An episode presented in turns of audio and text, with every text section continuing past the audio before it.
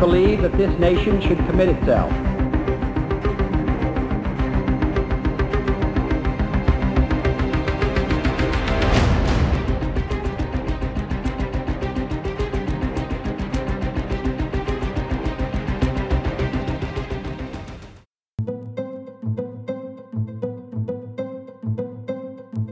Druga wojna czeczeńska rozpoczęła się w tysiąc dziewięćset dziewięćdziesiątym dziewiątym roku.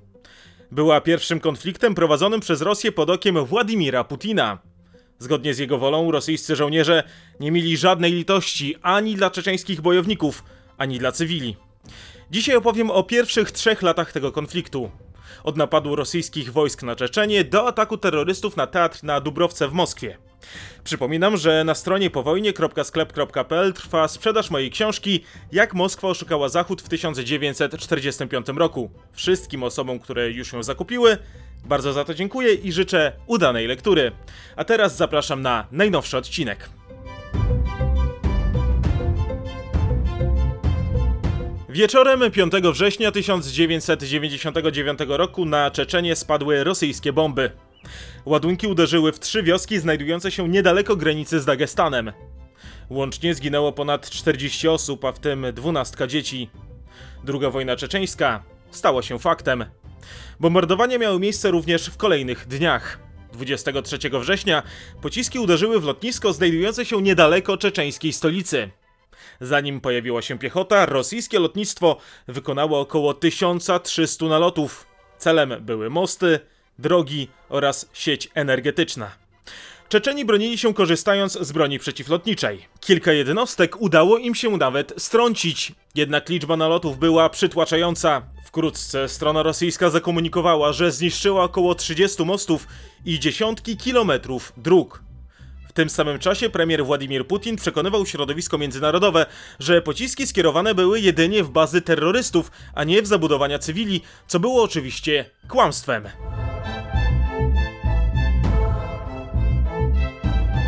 Rosjanie chcieli przede wszystkim wzbudzić w Czeczenach strach, aby opór już po wkroczeniu rosyjskich żołnierzy był jak najmniejszy.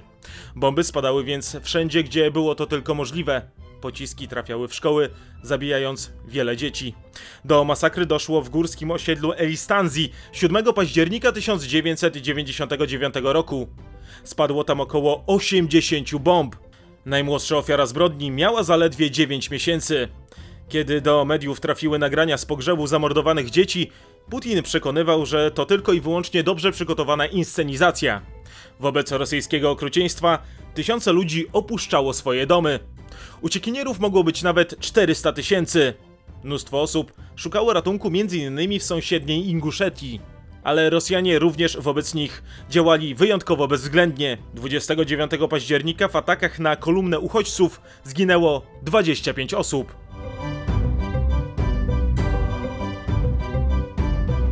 Rosjanie wystawili dziewięćdziesiąt tysięcy żołnierzy wspartych dwustoma samolotami różnego typu.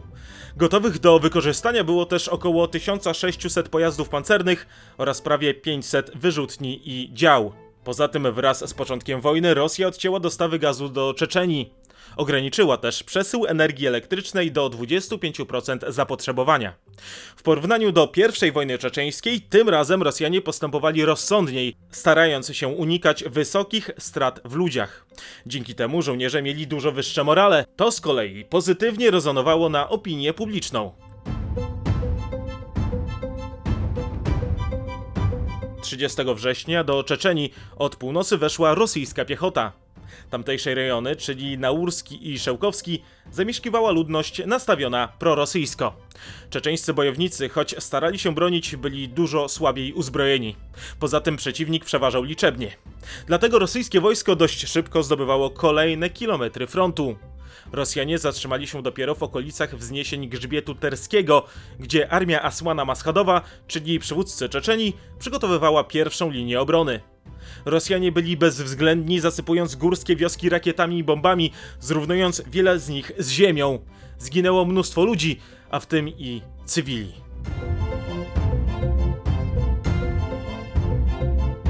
Oprócz akcji militarnej toczyła się operacja polityczna. Już na początku października tysiąc dziewięćset dziewięćdziesiątego dziewiątego roku w Moskwie powstał prorosyjski czeczeński rząd założony przez sojuszników Kremla, którzy uciekli z Czeczenii po tysiąc dziewięćset dziewięćdziesiątym szóstym roku. Premierem został biznesmen Malik Saudułajew. Zaczęła być też tworzona czeczeńska milicja, która miała wspomóc siły federalne we walce z Maschadowem. Aby kontrolować przekazywane przez media informacje, powstało Rosyjskie Centrum Informacyjne. Jego pracownicy monitorowali media w kraju i za granicą w poszukiwaniu niekorzystnych dla Kremla wiadomości. Niezależni dziennikarze w zasadzie nie byli w stanie relacjonować konfliktu z miejsca zdarzenia. Ta taktyka okazała się skuteczna. Pod koniec tysiąc dziewięćset dziewięćdziesiątego dziewiątego roku zaledwie co dziesiąty Rosjanin opowiadał się za niepodległością Czeczenii. Większość była też za militarnym rozwiązaniem sporu z Groznym. Aby obronić się przed dużo silniejszą armią, Czeczeni podzielili republikę na pięć frontów, a następnie na sektory i kierunki natarcia. Szamil Basajew odpowiadał za front południowo-wschodni. Sposobem na zwycięstwo miało być wciąganie Rosjan na własne terytorium i niedopuszczanie do otwartej bitwy.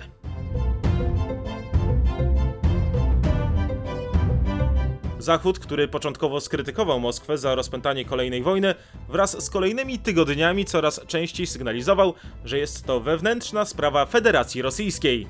Pomimo apeli Maschadowa milczał nawet Watykan. Duchowieństwo islamskie reprezentowane przez muftiego Achmada Kadyrowa również nie chciało się zgodzić na wypowiedzenie świętej wojny. Zdecydowały czynniki osobiste. Kadyrow był w tym czasie skłócony z przywódcą Czeczenii. W tym czasie stale trwały walki w okolicach Grzbietu Terskiego. Czeczeni ukryci w okopach byli bez przerwy zasypywani rosyjskimi pociskami. Rosjanie w celu ustalenia czeczeńskich pozycji korzystali z bezzałogowych statków powietrznych Pszczoła. Jako że najeźdźcy korzystali głównie z artylerii oraz samolotów i śmigłowców, czeczeńscy bojownicy nie byli w stanie efektywnie się bronić. Do przełamania na tym odcinku frontu doszło czternastego października tysiąc dziewięćset dziewięćdziesiątego dziewiątego roku. Wobec przytłaczającej siły ognia przeciwnika obrońcy musieli się wycofać. Dwa dni później Rosjanie znaleźli się zaledwie pięć kilometrów od Groznego. Do tego czasu strona rosyjska straciła około stu osiemdziesięciu żołnierzy. Mniej więcej dwa razy tyle było rannych. Zaprzeczała temu strona czeczeńska, podając znacznie wyższe straty przeciwnika, a w tym między innymi osiem samolotów i pięć śmigłowców. Chwilę po godzinie siedemnastej dwudziestego pierwszego października tysiąc dziewięćset dziewięćdziesiątego dziewiątego roku Rosjanie rozpoczęli ostrzał rakietowy czeczeńskiej stolicy. Na ten moment nie zamierzali wchodzić do miasta. Nie chcieli narażać się na straty w ludziach. Już podczas pierwszego bombardowania zginęło ponad sto pięćdziesiąt osób. Drugie tyle było rannych. Porozrywane ciała cywili leżały na ulicach. Kluczem do zajęcia miasta od wschodu była miejscowość Gudermes. W przejęciu nad nim kontroli Rosjanom pomógł Achmat Kadyrow, zdradzając tym samym swoją ojczyznę. Po tym zdarzeniu osiemnastego listopada zdrajca pojechał do Moskwy na osobiste spotkanie z Putinem. Równocześnie rosyjska armia szybko opanowała też miejscowość Bamut. Siła zniszczenia była ogromna. czternastego listopada tylko jednego dnia Rosjanie przeprowadzili sto osiemdziesiąt nalotów. szóstego grudnia tysiąc dziewięćset dziewięćdziesiątego dziewiątego roku w ich rękach znalazło się miasto Urus-Martan. Czeczeńscy bojownicy byli w coraz gorszej sytuacji. Podczas obrony miejscowości Argun z około sześciuset bojowników około stu trzydziestu zginęło. Prawie dwieście zostało rannych. To była masakra. Rosjanie podczas oblężenia skorzystali z gazu musztardowego.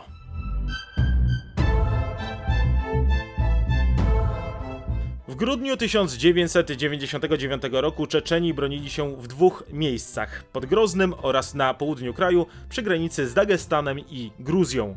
Operację górską Rosjanie rozpoczęli siedemnastego grudnia tysiąc dziewięćset dziewięćdziesiątego dziewiątego roku. Setki komandosów zostało przetransportowanych śmigłowcami na wzgórza. Jako że siły rosyjskie były zdecydowanie lepiej wyposażone, dość szybko udało się im przejąć kontrolę nad wąwozem arguńskim. Jak się później okaże, będzie to niezwykle ważne, ponieważ tym sposobem Czeczeni będą zmuszeni korzystać z trudno dostępnych szlaków górskich. W tym samym czasie stolica przygotowywała się do ostatecznego uderzenia najeźdźców. Miasto zostało podzielone na sektory przeznaczone do obrony. Szamil Basajew odpowiadał za obronę północnych dzielnic. Hazmat Gałajew bronił części południowej. Całością obrony Groznego dowodził Asłambek Ismailow. Ludność cywilna kopała rowy przeciwczołgowe oraz okopy. Na parterach budynków okna zostały zabite deskami lub były zamurowywane. Stanowiska ogniowe znajdowały się w piwnicach. Życie w stolicy stało się bardzo trudne. Brakowało jedzenia, nie było prądu. W tym czasie miasta broniło około trzech tysięcy bojowników. Równocześnie Grozny stale zasypywane było bombami i rakietami. Mnóstwo budynków zamieniło się w stertę gruzu.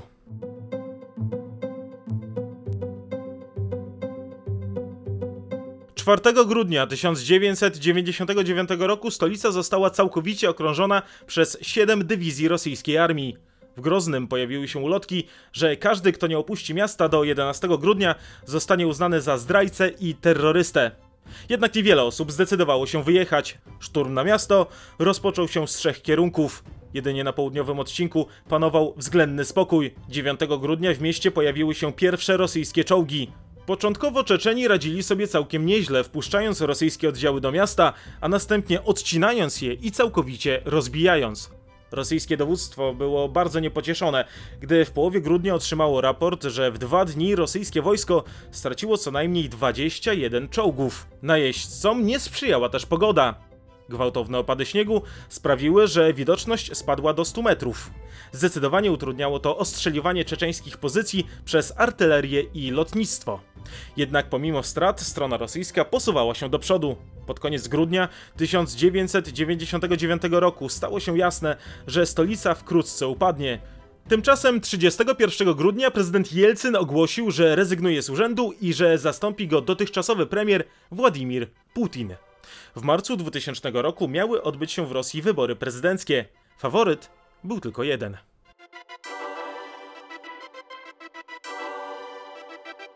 Wraz ze zmianami na Kremlu na froncie rozpoczęły się nowe porządki. Dziennikarz Radia Swoboda Andrzej Babicki, który na miejscu relacjonował przebieg wojny nie posiadając specjalnej akredytacji, wkrótce zniknął bez śladu.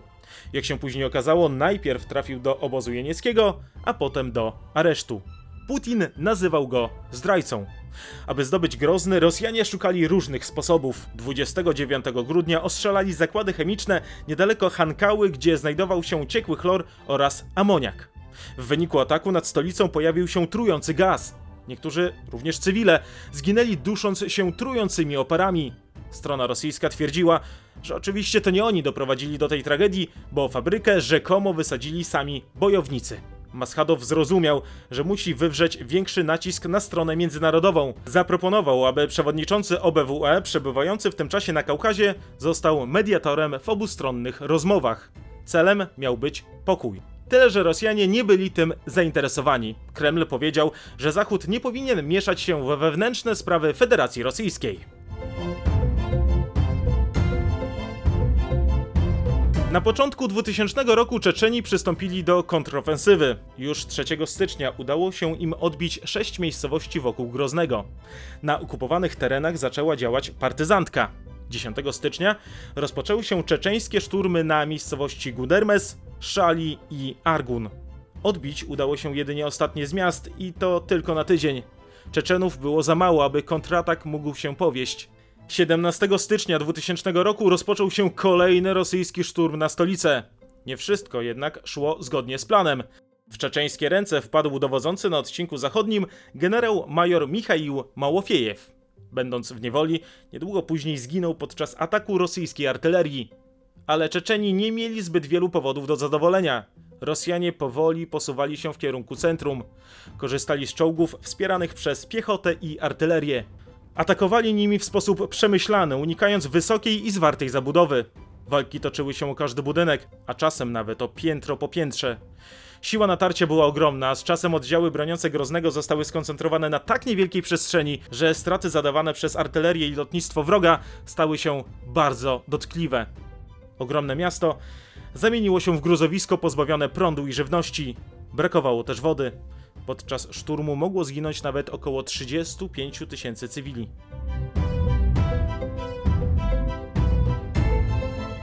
Decyzja o ewakuacji Groznego została podjęta trzydziestego stycznia. dziesięć dni wcześniej miasto opuścił prezydent Asłan Maschadow. Nie było to łatwe, ponieważ stale trwał ostrzał ze strony Rosjan. Ogółem z miasta wydostało się około dwa tysiące bojowników. Następnie rosyjscy żołnierze zabrali się za pacyfikację czeczeńskiej stolicy. ogłosili Grozny miastem zamkniętym dla cywili i dziennikarzy, oficjalnie z powodu zamienowania. W tym czasie dochodziło do licznych morderstw na cywilach. Niektóre źródła wskazują, że rozstrzelanych zostało łącznie tysiąc pięćset osób. Czeczeńscy bojownicy schronili się na górzystym południu. Z ciężkimi ranami do szpitala w Auchan Kale trafił Szamil Basajew. Słynny Czeczen stracił stopę. Równocześnie stale trwały bombardowania cywilnych zabudowań. W masakrze miejscowości Kater-Jurt zginęło co najmniej trzysta osób. Naloty odbywały się również nocą. Bojownicy szli trasą w kierunku Groznego, stąd też rosyjskie bomby spadły również na teren sąsiedniego państwa, raniąc trzy osoby. Kreml tłumaczył się później, że Gruzini pomagają i dają schronienie terrorystom. I faktycznie część osób znalazło tam ratunek, jednak były to głównie kobiety i dzieci, a także starcy. Wkrótce ucieczka do sąsiedniego państwa stała się niemożliwa, ponieważ Rosjanie przejęli drogę łączącą Czeczenię z Gruzją.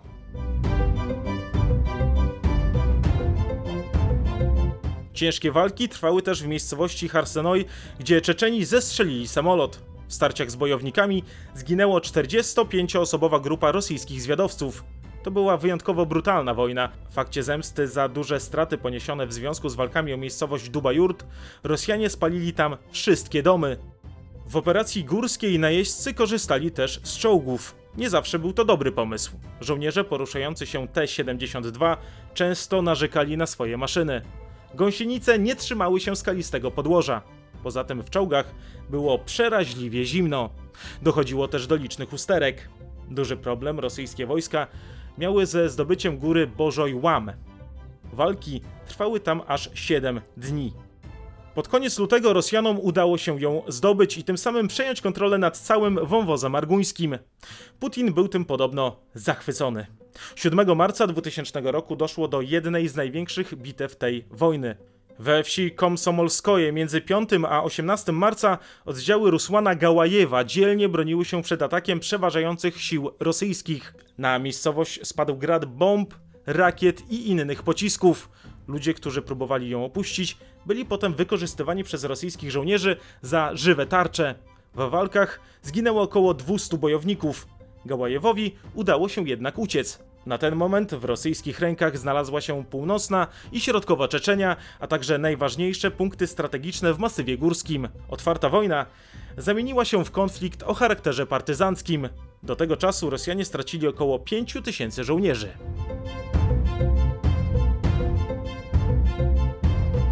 W Czeczenii zapanował terror. Dochodziło do pobić, gwałtów i morderstw. Wiele osób było bezzasadnie torturowanych. Dochodziło do podpaleń i kradzieży. Rosyjscy żołnierze czuli się bezkarni. Ofiarami byli bezbronni cywile.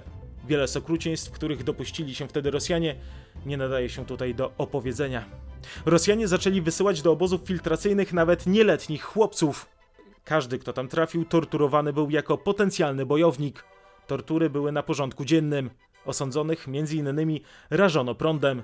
W tym czasie funkcjonowało około trzydziestu obozów, w których przybywać mogło nawet trzydzieści tysięcy osób. To wszystko działo się zgodnie z wolą Władimira Putina. Osoby, którym udało się opuścić obozy, były zmuszane do podpisania oświadczeń, że nie mają żadnych pretensji do swoich katów.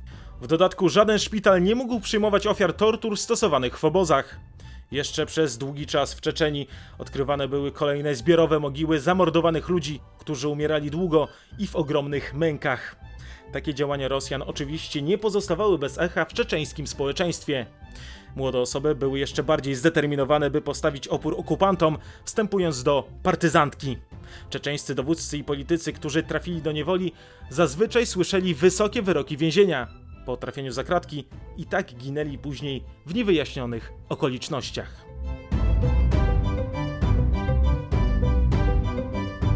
Ale i strona rosyjska stale notowała straty. siedemnastego września dwa tysiące pierwszego roku bojownicy zestrzelili śmigłowiec, którym leciało dwóch generałów oraz dwudziestu jeden żołnierzy. Już w styczniu następnego roku czeczeński pocisk trafił w kolejny śmigłowiec M S W, którym leciało czternastu oficerów, a w tym szef czeczeńskiego Ministerstwa Spraw Wewnętrznych generał Michał Rutczenko. Łącznie w całym dwa tysiące drugiego roku Czeczeni zestrzelili dziewięć maszyn. Przerażeni Rosjanie przez pewien czas zabronili swoim dowódcom podróży śmigłowcami. Zamiast tego wojskowi zaczęli być transportowani w konwojach. jednak jak się okazało i to nie było dla nich bezpieczne. W ataku na kolumnę pojazdów pod Groznym zginął między innymi generał Władimir Moltenskoj. Jednocześnie w styczniu dwa tysiące pierwszego roku prezydent Putin podpisał dekret, zgodnie z którym kierownictwo nad wszystkimi operacjami antyterrorystycznymi w Czeczenii miało prowadzić F S B. Rosjanie zaczęli powoli wycofywać z Czeczenii swoje główne siły uderzeniowe. Walką z rebeliantami miały zająć się oddziały specjalne. W listopadzie dwa tysiące pierwszego roku rosyjscy komandosi zostali wysłani do Gruzji, aby tam w dolinie Pankisi rozprawić się z ukrywającymi się Czeczenami. Rosjanie zbombardowali też górską wioskę Girewi.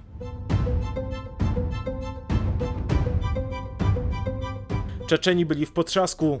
Ludzie, którzy stracili swoich bliskich, swoje domy i majątki, w akcie desperacji i nienawiści do najeźdźców dopuszczali się samobójczych zamachów.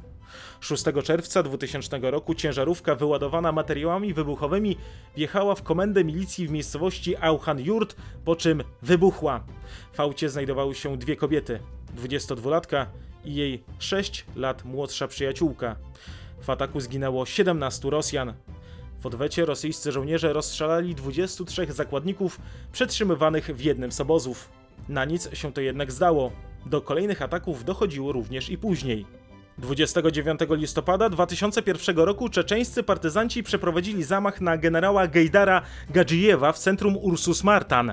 osiemnastoletnia Czeczenka Azjan Gazujewa, której mąż zginął z rąk Rosjan, wysadziła się podchodząc do wojskowego, który, tak jak i ona, zginął na miejscu. Samobójczynie terrorystki nazywane były czarnymi wdowami. Początkowo świat starał się z pewnym zrozumieniem podchodzić do aktów terroru, do jakich dochodziło w Czeczenii. Zmieniło się to po jedenastego września dwa tysiące pierwszego roku. Prezydent Putin twierdził, że Czeczeni niczym nie różnią się od talibów. Zachód kupił taką retorykę, a Putin dostał zielone światło na rozprawienie się z bojownikami w Czeczenii. Tym bardziej, że w tym samym czasie Szamil Basajew zaczął opowiadać różne niepokojące informacje. Twierdził, że wkrótce również i wśród muzułmańskich Ujgurów w Chinach może dojść do powstania.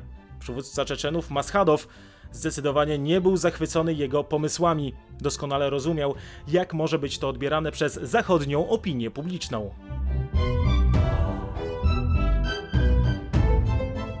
Choć Rosjanie teoretycznie pokonali Czeczenów, to nie można powiedzieć, że w pełni kontrolowali zajęty teren. Każdego dnia Rosjanie tracili co najmniej kilkunastu żołnierzy. Rosyjska opinia publiczna była coraz bardziej zniechęcona przedłużającym się konfliktem. Maschadow doskonale zdawał sobie z tego sprawę, dlatego często powtarzał, że jest w stanie dojść do porozumienia z Moskwą. Tymczasem rosyjska prokuratura generalna już w lutym dwutysięcznego roku oskarżyła go o uczestnictwo w zbrojnej rebelii. Groziło mu za to do dwudziestu pięciu lat więzienia.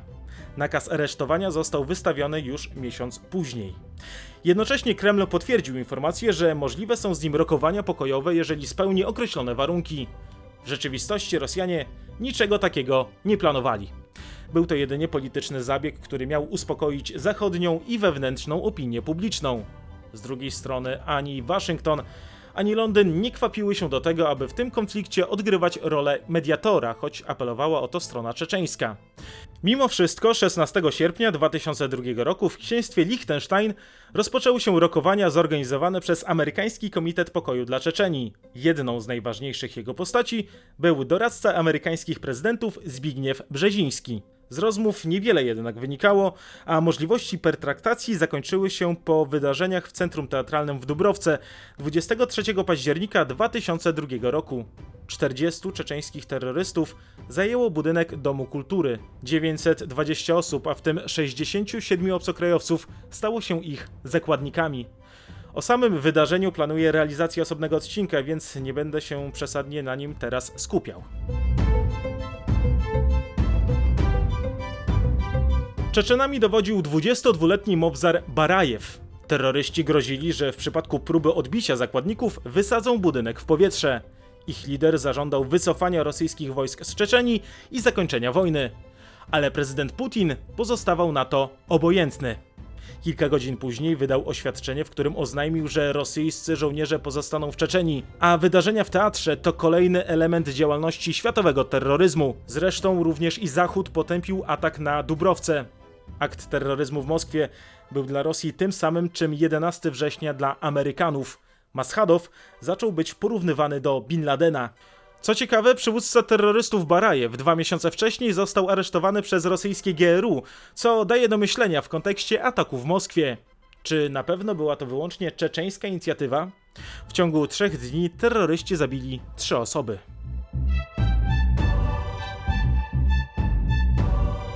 dwudziestego szóstego października o piątej nad ranem komandosi z grupy Alfa rozpoczęli szturm na budynek. Wcześniej do środka wpuścili gaz. Organizatorzy akcji tłumaczyli potem, że miało to związek z rozpoczęciem rozstrzeliwania zakładników, co było kłamstwem. Doszło do strzelaniny. Panował chaos. Walki trwały prawie dwie godziny. Jak wkrótce podały media, wszyscy terroryści zostali zabici. Nie podawano jednak informacji, że w wyniku użycia gazu udusiło się też kilkunastu zakładników. Być może udałoby się ich uratować, gdyby na miejscu była wystarczająca pomoc medyczna. Zamiast tego, wszystkie osoby, które przeżyły, zostały załadowane do autobusów i zabrane z miejsca zdarzenia. W trakcie akcji rosyjskich komandosów zginęło sześćdziesięciu siedmiu zakładników. Jednocześnie, jak podają nieoficjalne dane, tej nocy mogło zginąć nawet trzysta osób. Wielu z zakładników, którzy przeżyli szturm na teatr, zostało potem kalekami. Tymczasem Władimir Putin odznaczył dowódcę operacji generała Władimira Proniczewa tytułem Bohatera Federacji Rosyjskiej.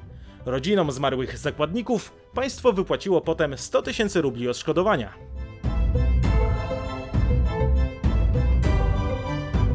Już trzy tygodnie po zdarzeniach na Dubrowce Putina odwiedził w Petersburgu prezydent U S A George Bush. Po tym spotkaniu uznano, że w Czeczenii działają też członkowie Al-Kaidy, a Szamil Basajew trafił na listę międzynarodowych terrorystów. W Rosji rozpoczęły się prześladowania osób z Kaukazu Północnego. Czeczeni zaczęli być wyrzucani z pracy. Wielu z nich zostało bez środków do życia. Rozpoczęły się aresztowania pod różnym pretekstem. Jeszcze większy terror nastał w samej Czeczenii. Wszystkim krewnym terrorystów wysadzono domy. Niektóre osoby zabito. Równocześnie rozpoczęła się akcja formowania nowej władzy. Sojusznikiem w tej kwestii stał się Achmat Kadyrow. Rosja ogłosiła amnestię dla osób, które wesprą go w budowaniu nowej Czeczenii. W odpowiedzi na te zdarzenia Szamil Basajew wyznaczył nagrodę za głowę Kadyrowa w wysokości stu tysięcy dolarów. dwudziestego siódmego grudnia dwa tysiące drugiego roku w Groznym doszło do zamachu na siedzibę prorosyjskiego rządu w Czeczenii. W wyniku eksplozji dwóch aut czterokondygnacyjny budynek w zasadzie przestał istnieć. Zginęły siedemdziesiąt dwie osoby, sto zostało rannych. Kreml twierdził jednak, że wojna w Czeczenii już się zakończyła, że wszystko zaczyna się układać i uchodźcy wojenni mogą powoli wracać do swoich domów. Aby ich do tego zmusić, w obozach uchodźczych odcięty został prąd i gaz. Pomimo trudności do Czeczenii nikt jednak nie chciał wracać. Było jasne, że to jedno z najniebezpieczniejszych miejsc na świecie. W jaki sposób Władimir Putin poradził sobie z bojownikami Asłana Maschadowa? To temat na inny odcinek serii Po wojnie. Ja tymczasem dziękuję za uwagę, zachęcam do subskrybowania kanału i zakupu mojej książki na stronie powojnie kropka sklep kropka pl. Do usłyszenia.